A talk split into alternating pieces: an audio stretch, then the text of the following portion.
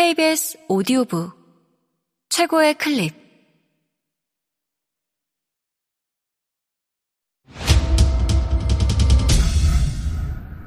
KBS 오디오북.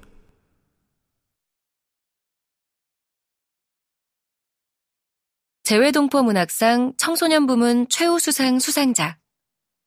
누구에게나 겨울은 있다. 최찬아 지음 성우 김순미 읽음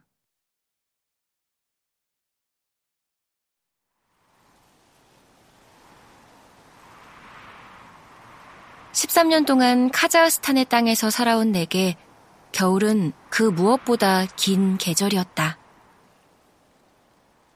러시아의 하단에 위치한 지리적 특성 덕분에 10월부터 외투를 꺼내 입는 건 물론이고 종종 5월에도 눈이 내리는 진풍경을 구경할 수 있다. 그에 대한 나의 감상은 몇 년 사이 가파르게 변해갔다. 어릴 적 신기하고 예쁘게만 보였던 눈은 시간이 지날수록 거슬리는 존재가 되었다. 그렇지 않아도 가고 싶지 않은 학교의 등굣길을 더 지루하고 복잡하게 만드는 녀석이었다. 5학년 때 어려워진 집안 사정으로 인해 다니던 국제학교를 갑작스럽게 그만두어야 했다.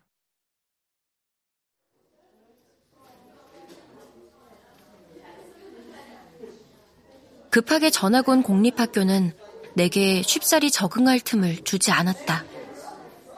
외국인이라는 편견을 내게 덧씌우고 다가오는 친구들. 영어도 한국어도 아닌 낯선 러시아어로 진행되는 수업. 퉁명스러운 표정의 선생님들. 나를 둘러싼 모든 것들이 무서워 견딜 수가 없었다. 그중 그나마 숨통이 트이는 시간은 수학이었다. 번역이 필요하지 않은 숫자를 마주할 때면 모두와 같아지는 기분이 들었다. 수업 내용을 알아듣지 못했던 다른 과목과 달리 수학 시간에 나는 다른 아이들과 동등한 환경에서 공부할 수 있었다.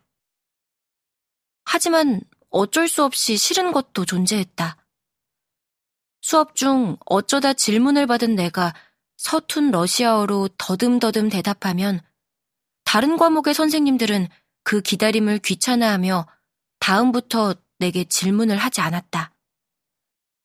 처음에는 자존심이 상했지만 오히려 갈수록 수업에서 배제당하는 것을 편하다고 생각하게 됐다. 그런데 과묵한 성격의 수학 선생님은 내가 아무리 답답하게 굴어도 질문하는 것을 멈추지 않았다. 내가 일어나 입을 열기 시작하면 몇몇 아이들은 저들끼리 키득대며 내 발음을 놀리곤 했다.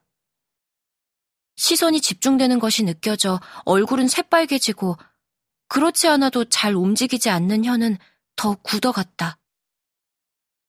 그래도 선생님은 왜인지 내 말을 중간에 멈추지 않고 끝까지 기다려주셨다. 철없던 나는 그게 감사하기보다 원망스러웠다. 노력을 거듭해 6학년이 되어서는 수업의 절반 정도를 알아들을 수 있게 되었지만 그럼에도 학교 생활에 큰 변화는 생기지 않았다. 어떤 아이들은 어차피 알아듣지 못한다며 바로 내 앞에서 험담하기도 했다. 화를 낼 용기가 없었던 나는 바보처럼 정말 알아듣지 못하는 척을 하며 아이들의 말을 듣고만 있었다. 그때는 러시아어를 열심히 배워왔던 시간이 모두 헛수고가 된 것 같았다. 지금 생각해보면 수학 선생님은 말없이 그런 내 모습을 지켜보고 계셨던 것 같다.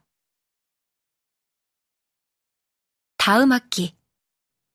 내게는 청천벽력 같은 말이 전해졌다.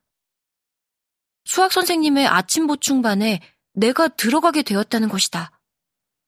그러려면 한시간이나 이르게 등교해 7시부터 수업을 들어야 했다.